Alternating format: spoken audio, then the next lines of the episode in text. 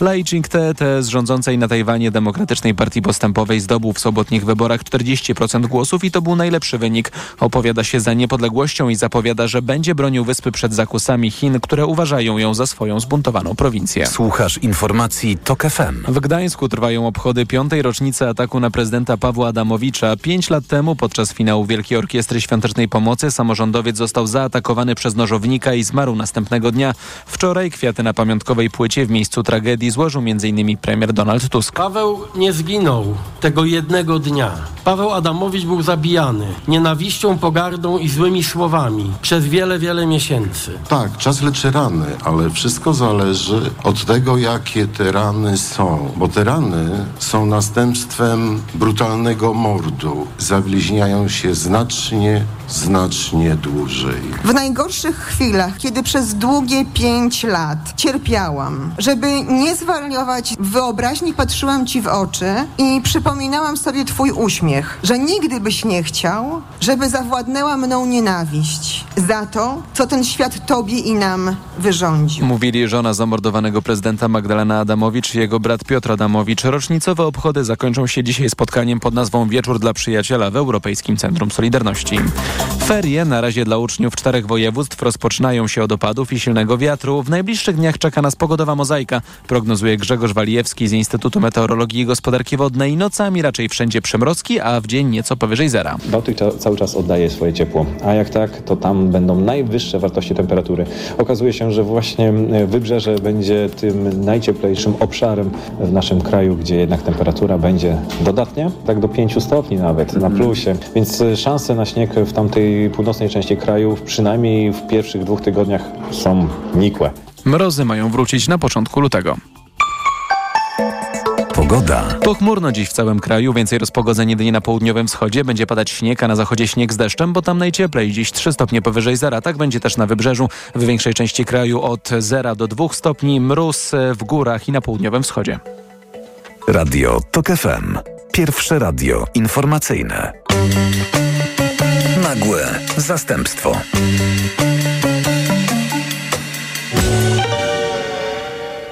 Chyba należy do tej grupy obywateli naszego kraju, która właśnie ogłasza kres wydolności emocjonalnej. Nie wiem, może nie wypada, zwłaszcza dziennikarzowi, nie doceniać wagi spraw takich jak Wąsik i Kamiński, ale we mnie skończyła się przestrzeń na dalsze śledzenie ich przygód. Mam za to wrażenie ogromnego dysonansu, jakiejś nieprzystawalności tematu tej dwójki i mega tematów, z którymi mierzymy się w kraju i poza nim. Mamy za płotem wojnę, która za chwilę wejdzie w trzeci rok. Mamy poważne ryzyko powrotu Trumpa do władzy i ze wszystkimi tego konsekwencjami. Mamy rozwalone, skorumpowane, zniszczone instytucje, które w wielu wypadkach przestały działać na rzecz celów, do których je powołano i mamy też media, które miały być naprawione, a są właściwie moim okiem raczej uwsteczniane. Jak oglądam 19.30, mam wrażenie, jakbyśmy się cofnęli do głębokich lat 90. Tyle, że wtedy Reszczyński był lepszym prowadzącym, a reporterzy zgrabniej frazowali, czytając własne teksty z OFU. Prawdziwym wstrząsem było dla mnie świąteczne, bożonarodzeniowe wydanie tego programu, gdzie zwroty w rodzaju święta to nie tylko czas rodzinnego ciepła, lecz także czas zadumy, przeplatane były przeglądem, co tam który biskup naplótł. Po prostu świetny program informacyjny dla jakiejś prowincjonalnej telewizji kablowej niewiele więcej. I do tego hala odlotów, ten tytuł, który powinien stać się nazwą całej telewizji, nie tylko jednego programu, jakże wyczekiwanego.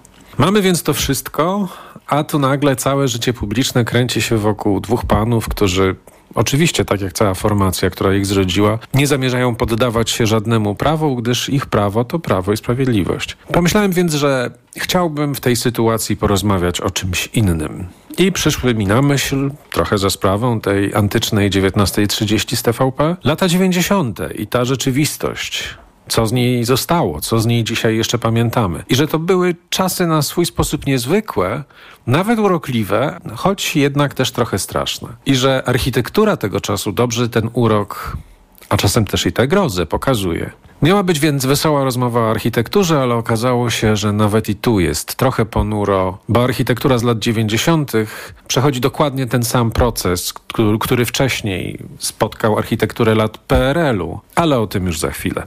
Jak to się kiedyś mówiło w porządnych mediach, Zostańcie Państwo z nami. Nagłe zastępstwo. Jakub Janiszewski przy mikrofonie, a Państwa i moim gościem jest Anna Cymer, historyczka architektury. Dzień dobry. Dzień dobry. I autorka książki Architektura Polska po 1945 roku. Do 89. 45-89. Mhm. No właśnie, to jest książka, która się ukazała nakładem Instytutu e, Architektury. Centrum Centrum Architektury. Architektury, przepraszam. E, ale to nie jest jedyna książka, którą napisałaś, bo napisałaś też książkę o architekturze lat 90., prawda? To prawda. Ale ciągle jej nie ma. Tak. y, książka no, jest ofiarą sytuacji rynkowej, inflacyjnej i wszelakiej, bo książkę napisałam już jakiś czas temu, no ale z powodów y, lawinowo rosnących cen chociażby druku, papieru i i tego wszystkiego, co z tym związane, no jakiś tam... Centrum Architektury nie jest dużym wydawnictwem niezależnym, więc nie posiada różnych jakichś tam dotacji, dofinansowań, w związku z czym no tu jest taka trochę walka o, o każdy grosz, no a ta książka o latach 90. jest o tyle bardziej kosztowna w produkcji, że musi mieć bardzo dużo bardzo kolorowych zdjęć, o czym pewnie za chwilę będziemy sobie jeszcze rozmawiać. No a kolorowe zdjęcia po prostu kosztują więcej, no mówiąc brutalnie, więc niestety tutaj bardzo dużo rzeczy się rozbija o pieniądze, ale no pracujemy nad tym i, i koniec, y, koniec widać. Y, No i też y, sięgnęliśmy po, po rodzaj takiego no, y, narzędzia, które no, zawsze się sięga pewnie w ostateczności, ale właśnie ze względu na to, że strasznie nam zależy na tym, żeby ta książka wyszła jak najszybciej, również dlatego, że temat jest no, bardzo aktualny i bardzo dużo wokół tej architektury lat 90. się w tej chwili dzieje. I może nie, nie, nieskromne to będzie, ale że jednak fajnie by było, gdyby pojawiła się taka publikacja, która jakoś tam w miarę ogarnia temat tak może na, na dosyć ogólnym poziomie, ale jednak jakoś tak całościowo. Ja przynajmniej takie miałam mm, jakby ambicje, żeby, żeby tak to ugryźć, e, spojrzeć tak z lotu ptaka na to wszystko, co się tam wydarzyło. No więc sięgnęliśmy po narzędzie zrzutki. I na tej zrzutce, no, traktujemy ją jako rodzaj przedsprzedaży tak naprawdę, no bo nagrodami oczywiście będą książki i im więcej ktoś, że tak powiem, hojnie obdaruje wydawnictwo, ten w zamian dostanie rozmaite, rozmaite podarki, takie jak książka ta o PRL-u wcześniejsza, książka ta nowa o latach 90., ale również frykasy w rodzaju pocztówek z bardzo fajnymi, y, nieskromnie powiem, mojego autorstwa, zdjęciami budynków z lat 90., które potem będzie można wysłać do kogoś i go y, pewnie y, zszokować być może niektórymi formami architektonicznymi, które na tych pocztówkach będą. Pocztówki są oczywiście wyłącznie dostępne jako nagroda w zrzutce. gadżet. Raczej nie będą sprzedaży, że tak powiem, więc jest to taki wabik powiedzmy na kogoś, kto y, być może odczuwa słabość do tego typu architektury. Więc zrzutka jest, trwa, jeszcze przez jakiś czas trwa i, y, no i ona nam na pewno w dużym stopniu pomoże książkę ostatecznie wydać.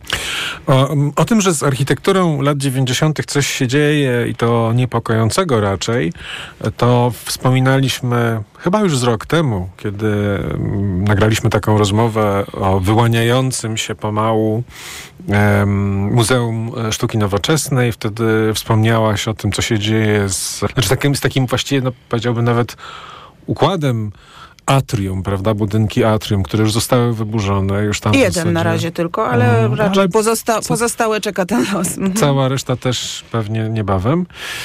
E, I wspominaliśmy też o hotelu Sobieski wtedy, który właśnie miał stracić swoją kolorową fasadę, którą e, z lat 90. e, jeszcze był odziedziczył. No i hotel Sobieski w Warszawie to już wiadomo, jak wygląda. Jest biały i szary, ponieważ tak się teraz porobiło i to też jest bardzo interesujące. I właśnie może od tego byśmy zaczęli, czy od tego koloru. E, że ostatnio za szczyt wyrafinowania i takiej powiedziałbym estetycznej jakiejś elitarności robi właśnie tynk biały i szary. Z przykrością muszę stwierdzić, e, że jeszcze czarny. Jak się pojedzie na nowe osiedla deweloperskie, to tam od jakiegoś czasu, już od dobrych paru lat, dominuje, dominuje kolor czarny, co jest moim zdaniem jeszcze dalej wstrząsające, bo jeszcze biały, jeśli chodzi o mieszkaniówkę, no to jakoś można znieść w tym sensie, że po prostu jest to taki kolor korzystny dla budynku mieszkaniowego. Natomiast jak można uznać, że czarny jest korzystnym na to kolorem, to trudno pojąć. Ale wydaje się, podejrzewam, że właśnie tutaj problem polega na tym, że jakoś tak doszliśmy do tego, że już jesteśmy tacy zaawansowani właśnie estetycznie, że te kolory to jest jednak taka trochę tandeta i tak trochę świadczy nie najlepiej o naszym guście, w związku z czym musimy mieć wszystko ogromnie, wielce, bardzo eleganckie. A biały, szary, czarny, no to tak się kojarzą, prawda? Wytwarne te kolory Stroje są. wieczorowe i, i, i tak jakby prawie, że z, z foyer filharmonii wyjęte, więc, więc tak, to, to, to, to jest kwestia po prostu mody tak naprawdę. No ale ona y, no z jednej strony wpływa daleko na nasz y, y, krajobraz po prostu, no ale z drugiej strony, no tak jak mówię, dla mnie te, te czarne balkony, czarne ściany, czarne wnętrza balkonów w budynkach mieszkaniowych, które wszyscy wiemy ile kosztowały y, i jak sobie człowiek wyobrazi, jak to się nagrzewa na przykład latem, no to no to przykro się robi. No tak. A to jest też interesujące o tyle, że jeżeli ktoś z Państwa słuchał też rozmowy mojej z Agatą Szydłowską, autorką książki Futerał, Agata Szydłowska pisze w swojej książce o tak zwanej pastelozie, czyli o tym e, takiej fali krytyki e, pod adresem rozmaitych wspólnot mieszkaniowych, które zaczęły na przykład w Warszawie, ale też w wielu innych miastach w Polsce e, remontować fasady, odnawiać je, stosując właśnie kolory, na przykład różowy, albo taki pomarańczowy, pomarańczowo-czerwony, zielony, nie daj Boże, żółty. I wtedy właśnie się mówiło, że to jest no, taki szczyt y, tandety i Kiczu. kiczu i w ogóle jakiś wstyd. Ona o tym pisze, że właściwie to była taka aspiracja architektów modernistycznych bardzo wcześnie wyrażona i to w zasadzie chodziło głównie o dostępność tego koloru, dostępność tego rodzajów takich, takich rodzajów e, tynku. To znaczy tego nie było po prostu do któregoś momentu. Kiedy to się pojawiło, wszyscy bardzo chcieli tak e, tynkować budynki, chcieli je, e, żeby one tak wyglądały. Więc to nie jest żadna, żadna fanaberia ani dowód naszej, e, naszego spaczonego gustu, e, tylko pewien trend, który się chyba po prostu gdzieś w modernizmie w którymś momencie pojawił i istnieje po dziś dzień. No ale nie, wydaje mi się, że architektura, no dlaczego miałaby nie ulegać trendom? Ona ulega trendom dokładnie tak samo jak każda inna, nie wiem, dziedzina estetyki, y, ubraniowa, nie wiem, są modne marki samochodów, które się kupuje i tak dalej. Architektura dokładnie tak samo temu podlega. Oczywiście my, myślę, że mamy wtłoczone do głowy jeszcze z, pewnie w szkołach, może czasem nawet jakichś lepszych o tym uczą, że modernizm to są te białe pudełka. E, To jest oczywiście prawda, natomiast po, przed pierwszą wojną światową, natomiast po drugiej wojnie światowej rzeczywiście no, zaczęło się w modernizmie, tym późnym powojennym modernizmie zna- dziać dużo więcej niż tylko białe pudełka. I choćby tam, nie wiem, sięganie po beton i rozmaite faktury betonu były właśnie jakąś, jakimś sposobem, y, nie wiem, czy odejścia, czy poszerzenia po prostu tego wachlarza motywów, które gdzieś tam w modernizmie się mieszczą. I oczywiście kolorowe okładziny pojawiają się i też występowały w tej architekturze y, z, z powodzeniem, na, nie wiem, w Europie jest całkiem sporo takich przykładów. Nie wiem, w Wielkiej Brytanii są osiedla brutalistyczne, betonowe, surowe, betonowe budynki, w których właśnie za pomocą takich detali, y, płaszczyzn, nie wiem, ceramicznych czy malowanych, kolorowych, drobnych elementów. Okej, to nie były całe budynki malowane na kolorowo, ale to był, był wprowadzany kolor właśnie po pierwsze po to, żeby jakoś tam, no, ocieplić tą architekturę. Chociaż być może to akurat nie było najważniejsze, no bo beton, nie po to budowali z betonu, żeby potem to ocieplać, ale w sensie tak wizerunkowo. Ale również po to, żeby po prostu y, nadawać jakiś indywidualny charakter pojedynczym budynkom. Ludzie się, ludzie się dzięki temu lepiej orientowali chociażby w tych osiedlach. I dokładnie tak samo y, robi się na osiedlach w Polsce, gdzie właśnie, nie wiem, pomalowanie nawet wejścia do klatki schodowej na jakieś i, y, zróżnicowane kolory, w przypadku, kiedy mamy do czynienia z dwudziestoma prawie jednakowymi blokami, no powoduje to, że łatwiej się tam zorientować i tyle w Kodowanie. przestrzeni. Kodowanie. Poczuć jakiś Kolorem, taki tak. indywidualny związek jakby z tym moim blokiem, który ma tam te różowate elementy wobec sąsiada, który ma tam żółtawe na przykład. Oczywiście to doszło w pewnym momencie do jakiegoś szaleństwa i moim zdaniem to szaleństwo Dlatego też przy tej okazji będę bronić właśnie architektury lat 90., bo ona właśnie w najpełniejszym stopniu to szaleństwo w sobie miała, ale to i to szaleństwo, które jakoś strasznie wypieramy z naszej przestrzeni, nie wiedzieć czemu się wstydzimy i jacyś jesteśmy zakompleksieni, ale to szaleństwo na przykład y, malowa- nie tylko tego już y, przy, przy okazji termomodernizacji, no tej nieszczęsnej właśnie pastelozy, czyli tak. tego malowania na te wszystkie tam y, y, kolorki y, z, y, z całej tęczy wzięte y, bloków. Mm, No, no, no są tym, znamy całą masę przykładów, kiedy to nie chodziło tylko o, to nie były tylko płaszczyzny kolorów, ale mamy tam, nie wiem, biedronki, jakieś ludziki wielgachne, jakieś kwiaty ogromne, żaglówki, nie wiem, osiedle Zaspa w Gdańsku, ogromne, y, ogromne bloki, które tam stoją, y, no właśnie tego typu elementy mają, a to zamek jakiś namalowany na tym bloku, a to statek, a to zachód słońca. To są co ciekawe, to są realizacje z końca lat 90. To osiedle było pod, poddane termomodernizacji jeszcze w latach 90., więc te malunki są jeszcze właśnie wynikiem tamtych czasów, Mhm. nie tych naszych dzisiejszych Tak. współczesnych. I dzisiaj, kiedy one tam się trochę przykurzyły, trochę tak się tam wyblakły te kolory, Mhm. mówiąc szczerze, moim zdaniem wygląda to fantastycznie. Okej, no to to naprawdę ciekawe. wygląda fantastycznie. W momencie, kiedy trochę się bardziej otworzymy i właśnie Mhm. jakoś może trochę jakby zgłuszymy w sobie ten kompleks, że my jesteśmy ciągle ci aspirujący i musimy być bardziej eleganccy niż wszyscy inni na całym świecie.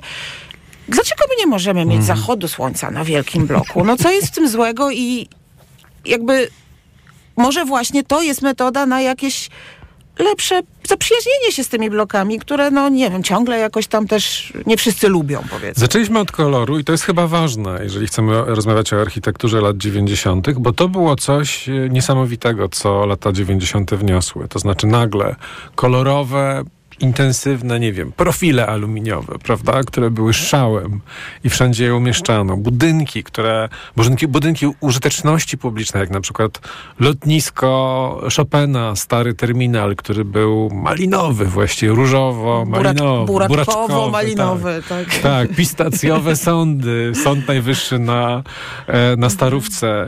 E, Wszyscy krzyczeli, nie będą mi tu paprali jakimś pistacjowym G mojej Starówki.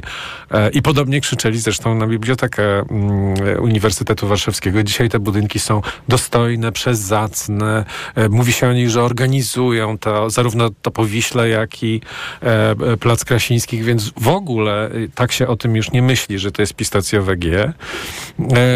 Dużo było koloru, prawda? To była taka w pewnym sensie taki najazd koloru. I To- ten Sobieski, przypomnijmy, też uchodził za jakiegoś rodzaju ewenement i był raczej witany z zachwytem. No z tym zachwytem to bym nie przesadzała. To chyba było podobnie jak dzisiaj, że jakby było spore grono tych, którzy powiedzmy rozumieją sens tych, y, y, tych y, pastelowych mazów, a niektórzy już wtedy jakby uważali, że, że niekoniecznie. Natomiast to był jedyny sens istnienia tego budynku. Znaczy oczywiście sens w takim estetycznym s- znaczeniu, nie, nie, e, nie, nie funkcjonalnym, że jakby, no myślę, wydaje, że naprawdę dzisiaj, kiedy popatrzy się na ten budynek, on stracił całkowicie swój wyraz. On jest kompletnie żaden. Żaden. Jego się nie, nawet nie widzi. On się go się mija, w ogóle nie zauważysz Nie, może o to chodziło, żeby go nie widzieć. No właśnie nie wiem, czy hotelarzom jednak do końca o to chodzi, tym firmom, które prowadzą hotele. E, W każdym razie rzeczywiście trzeba przyznać, że gdyby tak sięgnąć po jakieś takie emblematy tej epoki, tych lat 90., no to kolor na pewno będzie jednym z nich. Drugim jest na pewno detal, ale one właśnie się ze sobą przenikają, więc dlatego sobie pozwolę je tutaj oba, że tak powiem, wymieszać, bo to, że odejście właśnie od tych prostych, modernistycznych kostek na rzecz sięgania po daszki, wieżyczki, kolumienki, lizeny, ryzality, wykusze, wszystko co się dało, oczywiście w tych Falujące fasady, szkło refleksyjne we wszystkich kolorach. Wszystko, co możliwe, jeśli tylko się dało, to się do tych budynków starano wprowadzić i do tego jeszcze właśnie ten detal, najczęściej, bo były budynki, które w całości były bardzo kolorowe, natomiast też bardzo często, bardzo wiele, na przykład na osiedlach mieszkaniowych, tych z lat 90., to ten detal był kolorowy. Jakby elewacje były nadal jakieś tam w miarę stonowane, powiedzmy tam y, ekri, dajmy na to kolor, ale na to był,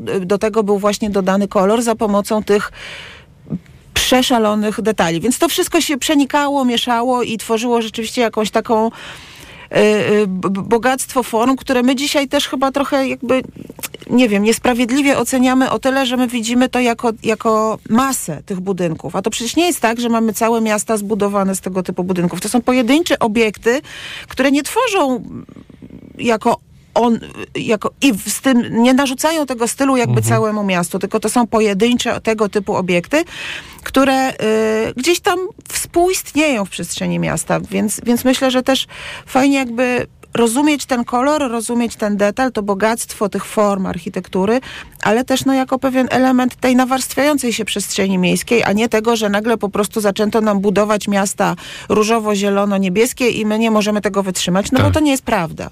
Tutaj oczywiście poza tym słynnym atrium warszawskim, z którym się... Które akurat nie, nie jest kolorowe. Nie jest, w ogóle nie, nie było też kolorowe. Bo to było bardzo, bardzo ekskluzywna inwestycja, więc ona już była właśnie trochę z tego nurtu stonowanej kolorystyki, brązowy, szary kamień, bo to było, on był jakby e, inwestycją z wyższej półki tak. niż ta taka powiedzmy zwyk, zwykła y, y, budowlanka. Ale tam pamiętam, że nie wiem, czy teraz się mylę, ale wydaje mi się, że fasada też miała różne okładziny ceramiczne, żeby to nie było monotonne. Absolutnie, tak. A zdaje się, szkło było z lekka takie zielonkawe, więc to też, też się tam trochę z kolorem działo. To nie jest tak, że zupełnie ten Tylko nie w takim był... intensywnym tak wydaniu jest. po prostu. Mhm. Tak jest, ale oczywiście takim symbolem lat 90., który został już no, utracony, jest Solpol, prawda? Był Solpol, oczywiście. który został wyburzony mhm. i to chyba z dużą jednak stratą tak myślę. Budynek bardzo z, z, początku, kiedy on tam wjechał na tą starówkę wrocławską,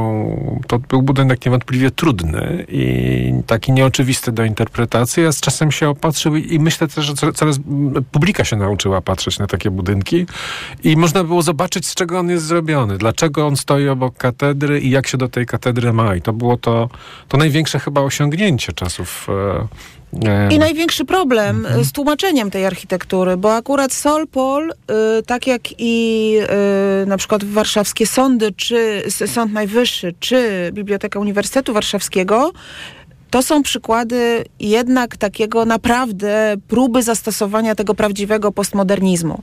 W Polsce postmodernizm w tym takim wydaniu zachodnim, nazwijmy to, praktycznie nie zaistniał. Z tą całą swoją podbudową filozoficzną, teoretyczną, z tą taką głębią właśnie przemyślenia i ideologii, on praktycznie nie wszedł do polskiej architektury. Bo My mamy... się późno to wydarzyło wszystko. Było już trochę na to za późno i były za bardzo dynamiczne czasy, żeby ktoś się roztkliwiał nad filozofią, bo nie było na to czasu, bo, bo była transformacja i trzeba było się martwić o, o to, żeby się jakoś gdzieś tam odnaleźć w tych przemianach. Ale też się zaczęła moda już na minimalizm, prawda, w architekturze architekturze pomału. Nie, ale ten postmodernizm był modny przez długi czas. Jakby architekci byli nim zainteresowani. Oni znali te rozwiązania i one stosowali je i one są w polskiej architekturze. My je znajdziemy całą masę. No ten detal, o którym mówiłam i te wieżyczki i te tam kolumnady y, wprowadzane do budynków y, y, to jest postmodernizm. Tyle tylko, że taki, no, znaczy, może naskórkowy to też źle zabrzmi, bo to jakby jakoś tak pejoratywnie brzmi, bo to nie są bardzo często złe realizacje,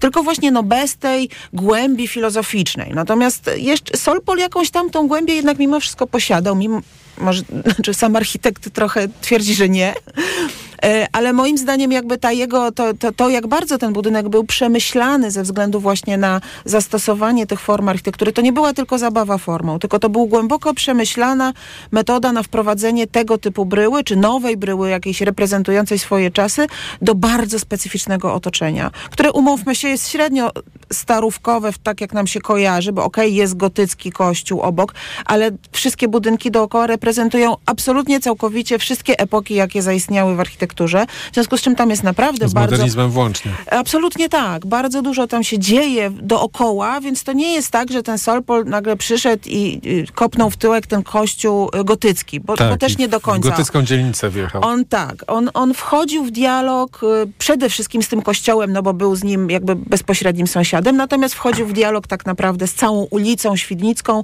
z całym jej właśnie bogactwem form i tym nawarstwianiem się właśnie przez wszystkie epoki. Więc to był budynek, który był wynikiem jakby takiego naprawdę głębokiego przemyślenia tej architektury i to jak sięgał y, Wojciech Jarząbek, y, architekt Solpolu, sięgał po ten detal, który w nim zastosował, nie było wynikiem tylko tego, że tak sobie wymyślił, nie? albo tam sobie pomieszał coś na stole, tylko to naprawdę miało, miało wszystko sens, więc dlatego to jest wielka strata, ale też dlatego było trudno było, y, jakby bronić tego budynku o tyle, że on wymagał trochę więcej wysiłku, żeby go zrozumieć i docenić. A inne, te, te budynki, w, które, w których w latach 90. sięgano również po, czy po kolor, czy po jakieś takie bardzo zwariowane często formy, e, one są, ja, ja, się już bardziej, coraz częściej rozpatruję no, na takim pro, pro, prostszym, jakby estetycznym poziomie, czy Oczywiście to też jest nie, niesprawiedliwe i nie powinno tylko się do tego sprowadzać ładny, brzydki, podoba mi się albo nie, ale no bardzo często w ten sposób o tym mówimy, czy, czy, czy, czy no nie wiem, właśnie, no, no, czy pasuje do otoczenia, albo czy po prostu jest jakiś tam przegięty w lepszą czy gorszą stronę, bardziej czy mniej kiczowaty. Ale generalnie jakby trzeba sobie zadać takie pytanie, co się dzieje z tą architekturą dzisiaj e, i do tego zmierzamy. To znaczy, czy można powiedzieć, że ona jest nie wiem, wypierana, wymazywana, niszczona? Czy masz takie poczucie? Czy też raczej te parę punktów, które tutaj wymieniliśmy, no to jeszcze nie oznacza jakiejś masowej destrukcji? Jak to jest? No ja w ogóle mam takie poczucie déjà vu, bo jak zaczynałam pisać o PRL-u, dokładnie o tym samym rozmawialiśmy przy okazji PRL-u. Y, z innych powodów, znaczy jakby z innych powodów no, politycznych, tam tego typu, że jakby nie lubiliśmy tej architektury i kiedy zaczynaliśmy o niej rozmawiać, no to ona na naszych oczach znikała, no bo to był właśnie ten moment, no siłą rzeczy, no nie, nie za, jakby za, temat staje się bardziej nośny, tak kiedy jest. zaczyna się wokół niego coś dziać. Super e, sam, pawilon chemii. Tak jest, tak jest. E, I zniknął Supersam, no to zaczęliśmy wpadać, e, e, niektórzy oczywiście, jakby część społeczeństwa, nazwijmy to, zaczęła wpadać w radość, że wreszcie pozbywamy się tego beznadziejnego kloca betonowego, szarego, obskurnego, zniszczonego. W to miejsce zostaliśmy coś pięknego. Błędnie pięknego. I właśnie jedni się cieszyli, inni uważali, że jednak coś tracimy z tej historii architektury, no której no jakby, no, no chyba to jest jednak głupi pomysł, żeby wymazywać całkowicie z przestrzeni epoki, które nawet nie są, powiedzmy, lubiane, nazwijmy to, albo jakoś tam się kojarzą gorzej. E, więc jakby no tam przy tym PRL-u przechodziliśmy przez dyskusję, oczywiście przecież słuchacze Radia Tok FM akurat wiedzą doskonale to, bo wiele na ten temat było w radiu o, też tutaj mówione, że ile to trwało, jak trzeba było o tym dyskutować, tłumaczyć, opowiadać i tak dalej, no ale jakoś tam doszliśmy. Wydaje mi się, że tutaj już doszliśmy do tego i to, że nawet jakieś tam obiekty, nie wiem, z lat 60., 70. wpisuje się do rejestru zabytków, nawet coraz częściej w coraz mniejszych miastach, bo oczywiście najpierw te, te, te trendy, powiedzmy, y, akceptacji tej architektury zaczynają się w dużych miastach, potem schodzą do tych mniejszych ośrodków i już nawet teraz w mniejszych ośrodkach mamy pewną zgodę co do tego, że część tych obiektów jednak powinna podlegać ochronie. One są kłopotliwe, bo trzeba je remontować, bo czasami nie wiadomo, co z nimi zrobić w sensie funkcji okej, okay, to, są, to są już takie debaty bardziej praktyczne, ale zgoda jest co do tego, że to są przykłady tej architektury, które są wartościowe. No już nikt I... nie wpada na takie pomysły, żeby wyburzyć dworzec centralny. Otóż to, tak. Na szczęście. Yy, tak. Yy, no a jednak e, z architektury. No i jakby teraz wielki comeback tej samej dokładnie dyskusji, tylko z użyciem nowej daty, bo chodzi to dokładnie o to samo, chodzi przy okazji architektury lat 90. Tutaj powody są trochę inne. Jest, znaczy tak naprawdę powodem głównym jest jakby pazerność miasta, deweloperów, inwestorów, y, niemożność, y, niestety muszę to z przykrością powiedzieć, nie, jakby pewien taki bezwład działania też samorządów, czy no samorządów głównie oczywiście, no bo organizacji akurat broniących tej architektury tutaj jest sporo i ludzi, którzy też ekspertów, ekspertek i, i wszelkiego rodzaju jakby tam znawców tematu też jest bardzo dużo, którzy starają się tej architektury bronić, natomiast ten bezwład y, y, takiej instytucjonalnej opieki nad tą architekturą jest potworny. Mm, e, no i oczywiście to, że, że znowu to samo, te budynki są czasami nieduże, właśnie tak jak atrium. W miejscu atrium powstaje 130-metrowy wieżowiec. No jakby nie trzeba być wielkim biznesmenem, żeby tak, wiedzieć, żeby jak policzyć, to, co się bardziej opłaca. Jak to się finansowo tam wszystko, że tak powiem, dopina. E, I to bardzo często dokładnie z tym się wiąże. To nie wiąże się z, w przypadku e, inwestorów, nie, bardzo często nie wiąże się jakoś szczególnie z tym, czy oni lubią tą architekturę, czy nie. Przecież to w ogóle dla nich nie ma żadnego znaczenia. Natomiast oczywiście są jakby organy w państwie, które to znaczenie powinny rozumieć, no a tak jak było w przypadku PRL-u, no ileś tam czasu to musi zająć. Przykre jest to, że w tym czasie my sobie debatujemy i okej, okay, bardzo są to wartościowe rozmowy, natomiast dokładnie w tym samym czasie Wyburzymy sobie parę znikam. Znikają te budynki, które są najbardziej cenne, tak jak było z Supersamem, bo nikt nie ma wątpliwości, czy ze Supersam oraz y, dworzec w Katowicach.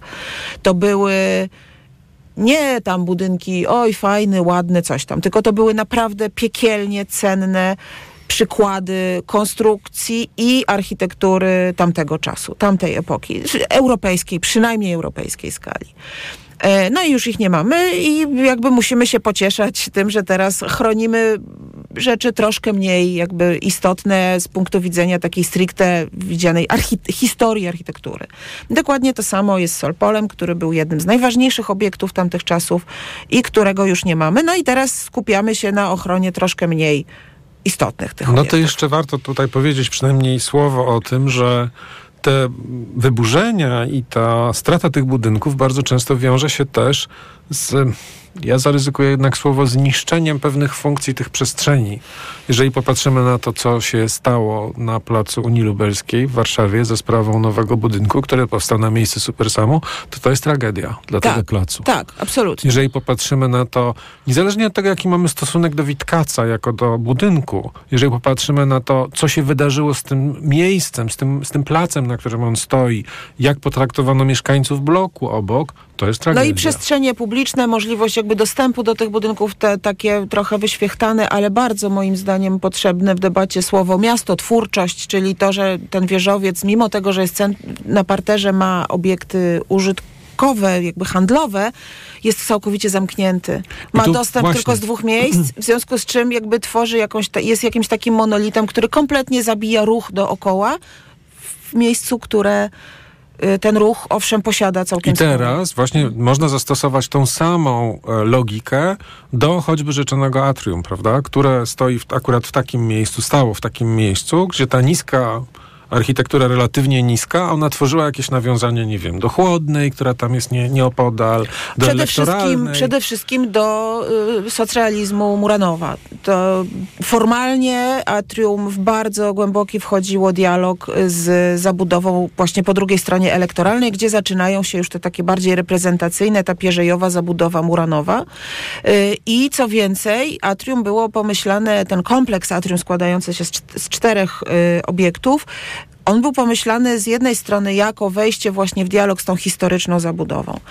Z bardzo ważnym elementem tego projektu było stworzenie pierzei, której tam nie było, bo y, zaraz za atrium, zanim ono powstało, jest osiedle za żelazną bramą, tak. które jest y, no, jakby takim ikonicznym przykładem tego modernistycznego myślenia o urbanistyce, które jest całkowitym zaprzeczeniem tego XIX-wiecznego miasta z zabudową pierzejową. Atrium było powrotem do tego, żeby stworzyć tam prawdziwą pierzeję ulicy z podcieniami, z licznymi wejściami do tego budynku budynku, y, żeby tam właśnie można było wchodzić, wychodzić, żeby tam po prostu działo się miasto.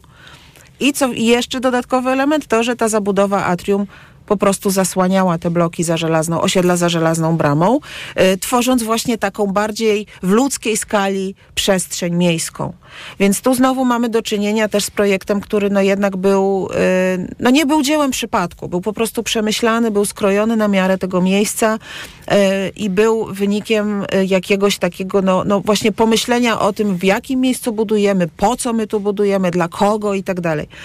Więc tego tak, no, no tego, tego niestety yy, tutaj szkoda. No bo tutaj okazuje się, że te straty są właśnie nie tylko takie symboliczne w sensie pewnego pewnych wartości historycznej, tak jak powiedziałaś, konstrukcja czy architektura, ale też właśnie czysto urbanistyczne, to znaczy miasto na tym traci. Tak na tak. tym tak. patroszeniu tych starych obiektów i wstawianiu nowych. Wstawianiu Nagle... tam wieżowców, które nie mają użytkowych przyziemi, w związku z czym miastu nie dają absolutnie nic. Tak, i nagle się okazuje, że to nie jest takie zupełnie bez znaczenia, co tam stanie i że brudny pawilon chemii miał całą masę uroku w sobie, bo był lekki, był właściwie taki transparentny i e, w pewnym sensie tworzył otwartą przestrzeń, czy nie zamykał Jakiś taki oddech, oddech w tej gęstej zabudowie śródmieścia, tak. No ale właśnie jeszcze w tych latach 60., kiedy powstawał y, tabelek w Excelu, y, nie, nie tabelki w Excelu decydowały o tym, jak się buduje miasto. I właśnie ten oddech, ta dziura w tej zabudowie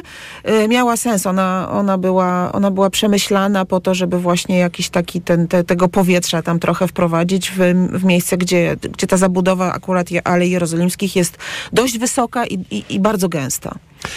No właśnie, i teraz jakby zadajmy sobie to, to samo pytanie o tym odnośnie architektury lat 90. Przede wszystkim, o czym ona była według ciebie? Myśmy już powiedzieli o kolorze, powiedzieliśmy o tym, że to był ten spóźnio, spóźniony postmodernizm, który się właściwie już na świecie kończył. E, ale jakbyśmy tak spróbowali zebrać to doświadczenie i te ambicje architektów lat 90., to jakby to można było opisać? Co się wtedy działo? No tak, pewnie jednym zdaniem to nie, nie będzie tak łatwo, ale myślę, że mm, to, co warto tutaj pod, po, no jakby podkreślić, no to oczywiście są takie zupełnie banalne, podstawowe rzeczy, jak jednak ta taka radość po prostu, ogromna radość z tego, że wreszcie się udało, tak? Że wreszcie wchodzimy do tego grona krajów zachodnich, tego kapitaliz kapitalizmu w tym zachodnim wydaniu, że wreszcie pogoniliśmy tych, e, tych, tych, tych złych oprawców, którzy nie pozwalali nam się rozwijać i siedzieliśmy za tą e, e, żelazną kurtyną i wreszcie ją rozwaliliśmy i już te nasze ambicje i marzenia mogą się w pełni zrealizować. I tę radość, ten optymizm, e, jakąś taką energię niesamowitą, fantastycznie w tej architekturze widać, bo ona jest, może ona jest kiczowata bardzo często, tandetna, y, ale ona jest właśnie wynikiem tych, bardzo często jest wynikiem tych emocji. Y, ona jest tandetna, no bo myśmy wtedy, mam wrażenie, musieli się, znaczy my jak my, no ale ja w 90 latach robiłam maturę, to też się czegoś tam uczyłam wtedy, nie?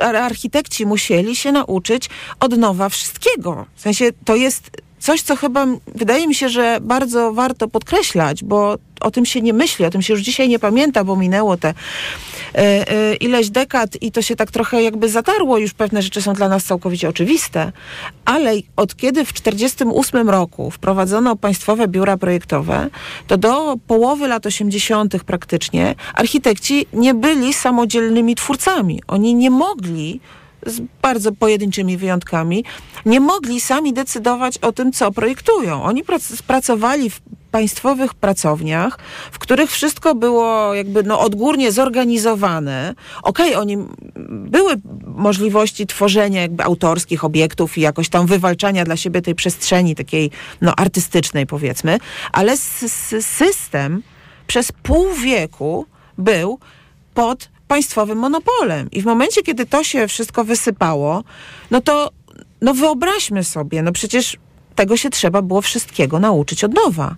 Zupełnie od nowa. Jak się rozmawia z inwestorem, jaką się trzeba z nim podpisać umowę, jakie są prawa Jak trzeba autorskie. myśleć w ogóle o tym wszystkim? Ale wszystko, jak się zatrudnia wykonawcę, jak y, są, pojawiły się, po, wróciły materiały budowlane. Umówmy się, że lata 70. to jest dominacja prefabrykatów i nie było cegł. Tam, mm, epizodyczne były zdarzenia, kiedy można było coś zbudować z cegły. Na przykład architekt, y, no akurat w przypadku architektury sakralnej, no to powiedzmy nie jest najlepszy przykład, bo ona funkcjonowała trochę osobno, no ale właśnie Stanisław Niemczyk, który projektował kościoły w latach 80., on yy, i w 90. później też, ale chodziło w jego opowieści o lata 80., kiedy on zaczął budować kościół z cegły, nie miał murarzy. On nie miał kom, nie było komu wymurować mu tego kościoła, bo robotnicy budowlani umieli budować z prefabrykatów, bo przez ostatnie 10 lat mogli budować tylko z prefabrykatów. Nikt nie umiał murować z cegły. Więc musimy na to wszystko brać poprawkę. I to, że zaczęły powstawać firmy produkujące materiały budowlane, prywatne firmy, tak? No bo prefabrykaty też były z państwowych fabryk to wszystko, za, one zaczęły powstawać, ale przecież one też były kiepskiej jakości, nie dlatego, że wszyscy mieli na to wywalone, tylko dlatego, że też się musieli nauczyć je robić. To są niesamowite czasy, kiedy prze, przebadanie jakby tego, jak to się wszystko tworzyło, jeszcze do tego wszystkiego, po prostu wisienka na torcie, wchodzą komputery. Niektórzy architekci już w latach 80 no, na zachodzie to już było oczywiste, że się ma komputer. No, kto u nas słyszał o jak, takich rzeczach? No też to były jakieś epizody, więc ta masa rzeczy, które, których, które trzeba było no, napisać na nowo, zorganizować de facto od zera, była niesamowita. Więc to wszystko jak się złoży, oczywiście to jest jakaś, no, można tego używać jako argumentu, jak na obronę tej architektury, to, że ona jest taka trochę biedowata, no, kiepskiej jakości, właśnie taka tam jakaś nachybcika robiona, czy, czy nie za piękna, nie, za, nie zawsze zbyt piękna, powiedzmy. Ale to ma wszystko związek z tym, jak się tworzył ten rynek od zera wtedy w Polsce. I nie wiem, są, są właśnie w miesięczniku architektura czy, i w, nie, już nie wtedy nie, było, nie było, w miesięczniku Architektura Murator, która w 94 roku zaczęła wychodzić, pierwszy, pierwszy numer się ukazał, y, pojawia, były, Stefan Kurłowicz pisał poradniki dla architektów, jak założyć firmę, jak w ogóle stworzyć pracownię, jak zadbać o swoje prawa autorskie, a jednocześnie jak zadbać o interes klienta, jak tworzyć kosztorys. Nikt tego nie wiedział. Więc to jest absolutnie fascynujące. Jednocześnie właśnie te marzenia o tym zachodzie, to szaleństwo tego, że ale teraz sobie po prostu nabudujemy tych y, biurowców, wreszcie będziemy mieć Manhattany, po prostu w każdej dzielnicy Manhattan sobie zbudujemy, szklane wieżowce, biurowce, wszystko będzie super, te McDonaldy, te y, salony samochodowe. To jest ca też cała masa jakby takich obiektów, które też dzisiaj nie zwracamy na nie uwagi. One nie są, mm, nie patrzymy na nie jakby w, tej, w tym świecie po prostu tej architektury. Salony samochodowe. To jest niebywały, niebywały emblemat tamtych czasów. One dopiero wtedy zaczęły powstawać i też były no strasznie jakby tak, ekscy ekscytujące. To i w zarówno... różnych dziwnych miejscach się pojawiały. Tak, tak. Dla architektów ich projektowanie było ekscytujące i dla ludzi było ekscytujące, bo one tworzyły tą przestrzeń, której nie mieliśmy wcześniej, o której marzyliśmy, na, no naprawdę szczerze. No, jak to absolutnie surrealistycznie brzmi. Dzisiaj marzyliśmy o salonach samochodowych, no ale trochę tak, no bo nie było ich wcześniej, a teraz wreszcie sobie można było tam ten samochód, nawet jak nie zawsze kupić, to przynajmniej sobie obejrzeć przez szybę. No. Wcześniej nawet tego nie, nie, nie za bardzo było można.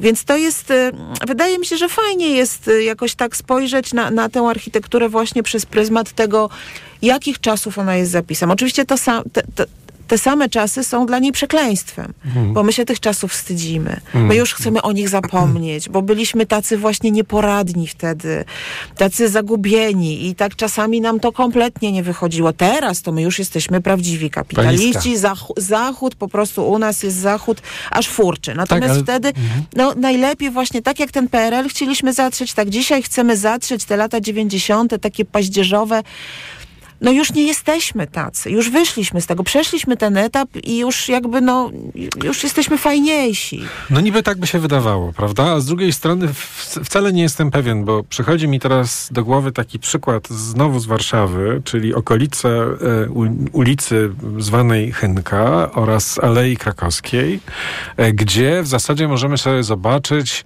no, przeróżne zupełnie wypadki polskiej architektury powojennej, od modernizmu, przez jakieś eksperymenty Ale nie w rodzaju... polecamy, to przykre jest. To jest przykry, to jest przykry rejon, ponieważ tam jest, z jednej strony mamy blokowisko, za chwilę mamy takie resztki eksperymentów architektonicznych zwanych kopulakami, czyli są takie małe, okrągłe domeczki, jeszcze parę się tam ostało, ich kiedyś było więcej, e, a potem mamy no, całą mnogość e, tak zwanych czworoboków foremnych, czyli domów jednorodzinnych niepięknych i w tym wszystkim po jednej stronie Alei Krakowskiej mamy właśnie osiedle z lat 90. bardzo dziwne, Trochę mhm. jak taki sen wariata, ale fascynujący na swój sposób. A po drugiej stronie mamy tak zwany nowy Raków, czyli patodeweloperkę współczesną. Mhm. I to można sobie zobaczyć, jakby co się w ogóle w tej architekturze i w tych projektach architektonicznych polskich działo. To jest dość wstrząsające.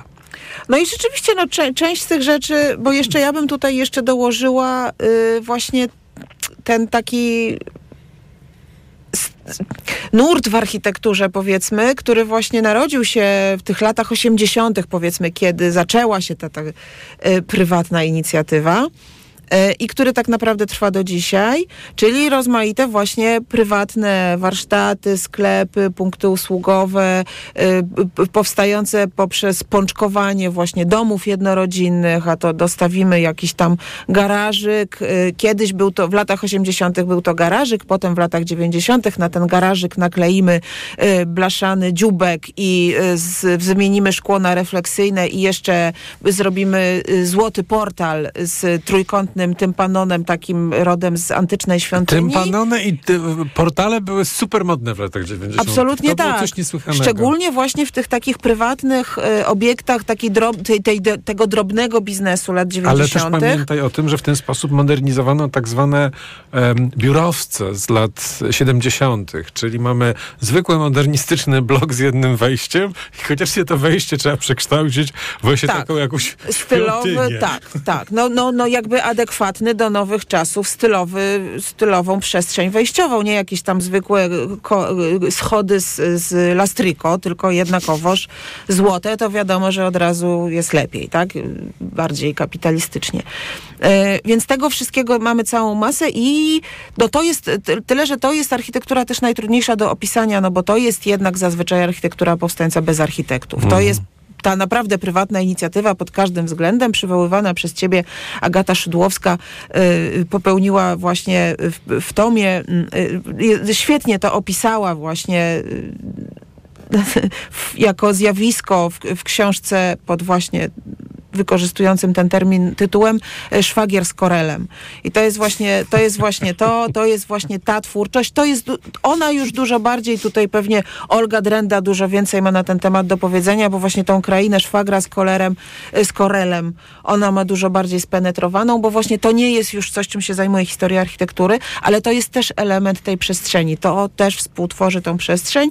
No i rzeczywiście w, przy tych wylotówkach z dużych miast do dzisiaj ta, ta, ten, ten, ten Tam się- tego tak. wszystkiego się on, on istnieje, albo w mniejszych miejscowościach, bo już w dużych miastach tych złotych y, portali dostawionych do garaży i tam, gdzie jest salon fryzjerski na przykład, w dużych miastach już coraz trudniej takie znaleźć. Natomiast w mniejszych miejscowościach to cały czas funkcjonuje. Są cały czas tego typu punkty, działają, ta architektura trwa po prostu wsiąkła, wsiąkła stała się częścią, częścią przestrzeni y, i już, więc, więc też można ją cały czas oglądać. Też w mediach społecznościowych funkcjonuje takie też sformułowanie te archipolo, właśnie na tego typu inicjatywy. Więc to wszystko jest jakieś takie wymieszane, aczkolwiek też bardzo bym chciała podkreślić, żeby nie sprowadzać architektury lat 90. do tego. Ponieważ No nie, nie, nie, to, to są czasy, kiedy powstała cała masa naprawdę doskonałych budynków, których nie powinniśmy się wstydzić. Ale chciałem cię trochę wypuścić na rozmowę o tym osiedlu przedziwnym właśnie w okolicach, bodajże ono się nazywa Radarowa, prawda?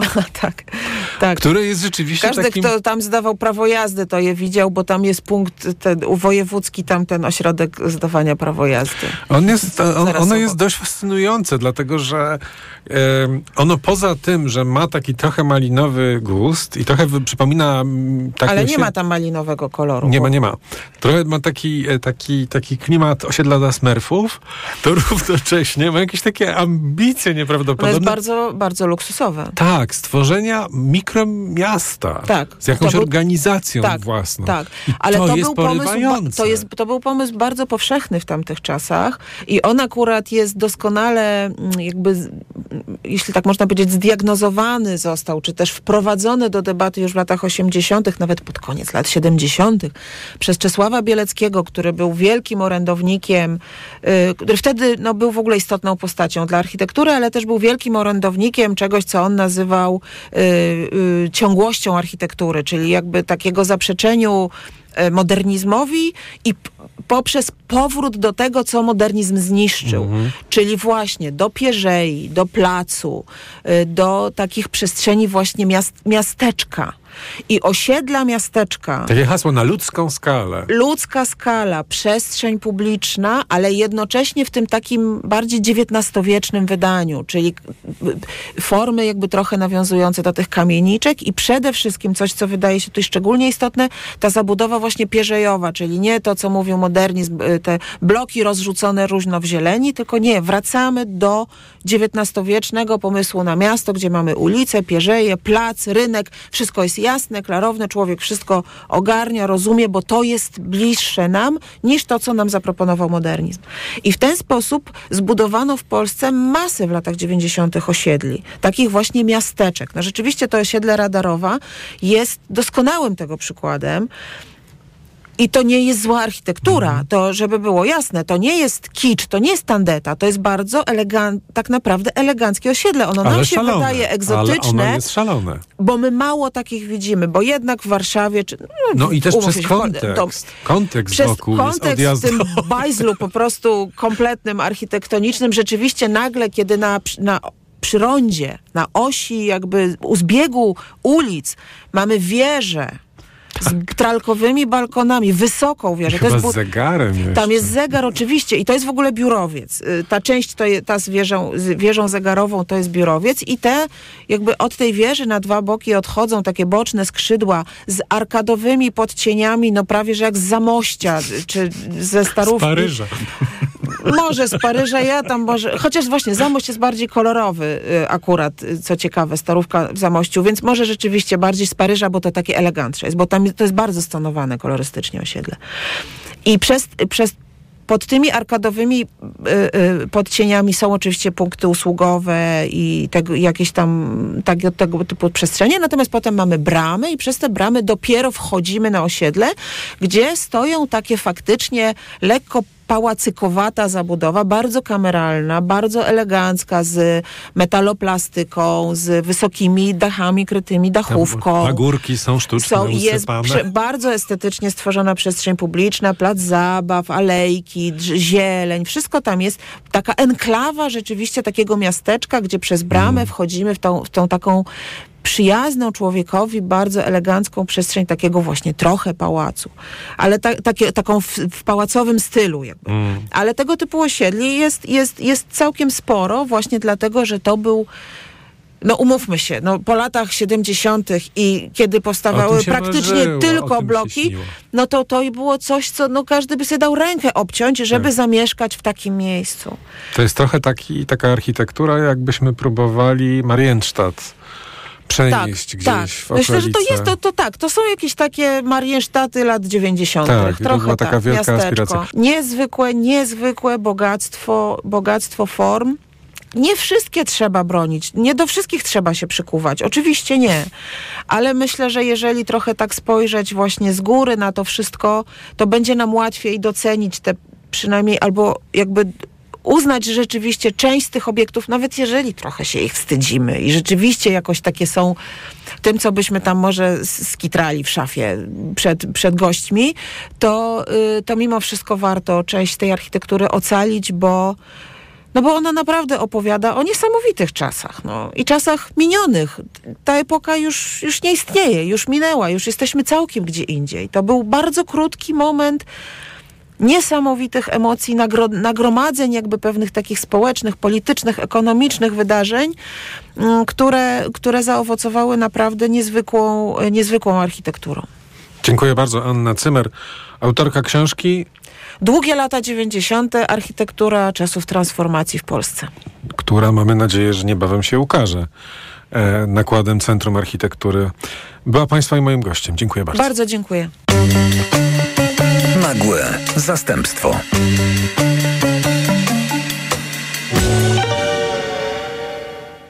Radio TOK FM. Pierwsze radio informacyjne.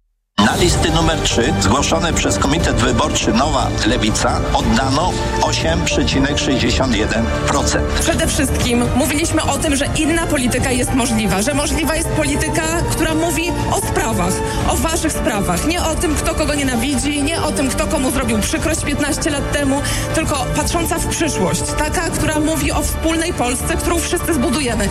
I tego nikt nam nie odbierze i o to będziemy walczyć na 100% w kolejnym parlamencie. Radio TOK FM. Pierwsze radio informacyjne. Posłuchaj, aby zrozumieć. Autopromocja. Dołącz do Tok FM Premium. Teraz 40% taniej. Wybierz te audycje Tok FM, które Cię interesują. Słuchaj swoich ulubionych programów zawsze, gdy masz na to czas i ochotę. W pakiecie otrzymasz dostęp do nagradzanych seriali reporterskich oraz produkcji specjalnych Tok FM, dostępnych wyłącznie w internecie. Słuchaj tak jak lubisz, wygodnie i bez reklam. Tok FM Premium. Więcej niż radio. Teraz 40% taniej. Szczegóły oferty znajdziesz na tokefm.pl. Autopromocja. Reklama. RTV Euro AGD. Uwaga! Zimowe super okazje w euro. Akcja na wybrane produkty. Do 18 stycznia. Laptop Lenovo IdeaPad Gaming 3. Intel Core i5. Najniższa cena z ostatnich 30 dni przed obniżką to 3499. Teraz za 3199 zł. I do czerwca nie płacisz. Do 30 rat 0%. Na cały asortyment. Z wyłączeniem produktów Apple. RRSO 0%. Regulamin w sklepach i na euro.com.pl. Lustro? Uf, nie potłukło się? Masz dziś wyjątkowe szczęście. Nie tylko dzisiaj. Aż 7 dni tańszych zakupów na Allegro mają. Już tylko dziś łap okazję do minus 40% na Allegro Days. Allegro, nasz najkorzystniejszy sklep. Za dużo obowiązków, za mało odpoczynku. Przez to wciąż czułam się zmęczona i dlatego byłam przygnębiona. To niestety odbijało się na naszych relacjach. Mama była smutna i zmęczona. Na szczęście mam to za sobą, a pomógł mi Mebevit B kompleks, skuteczne wsparcie układu nerwowego. Suplement diety Mebevit zawiera kompleks aż siedmiu witamin z grupy B dla sprawnej pracy umysłu. Teraz jestem mniej zmęczona i dzięki temu odzyskałam dobry nastrój. Mebevit B kompleks. Odzyskaj balans. Zdrowit. Vitrum D3 przedstawia. Idzie zima. Wraz z nią plucha. Zaraz będzie zawierucha. Nie wiem, czy to dzień, czy noc. W pracy się zawijam w koc. W koło wszyscy wciąż kichają i wirusy rozsiewają. A prognozy bezlitosne. Próżno czekać nam na wiosnę. A ja mam to w D, bo mam Vitrum D. Z suplementami diety Vitrum D3 i Vitrum Odporność jestem odporna na jesień i zimę. Vitrum D3. Witamina D od Orifarm. Marian, Mm. na tej wielkiej wyprzedaży to gdzie kupować? Barbara, no w Media Expert zresztą sama posłuchaj. Wielka wyprzedaż w Media Expert. Na przykład telewizor Smart Philips 65 cali. Najniższa cena z ostatnich 30 dni przed obniżką 3699 zł 99 groszy. Teraz za jedyne 2999 z kodem rabatowym taniej o 700 zł. Seniorzy powinni dbać o nawodnienie organizmu również zimą.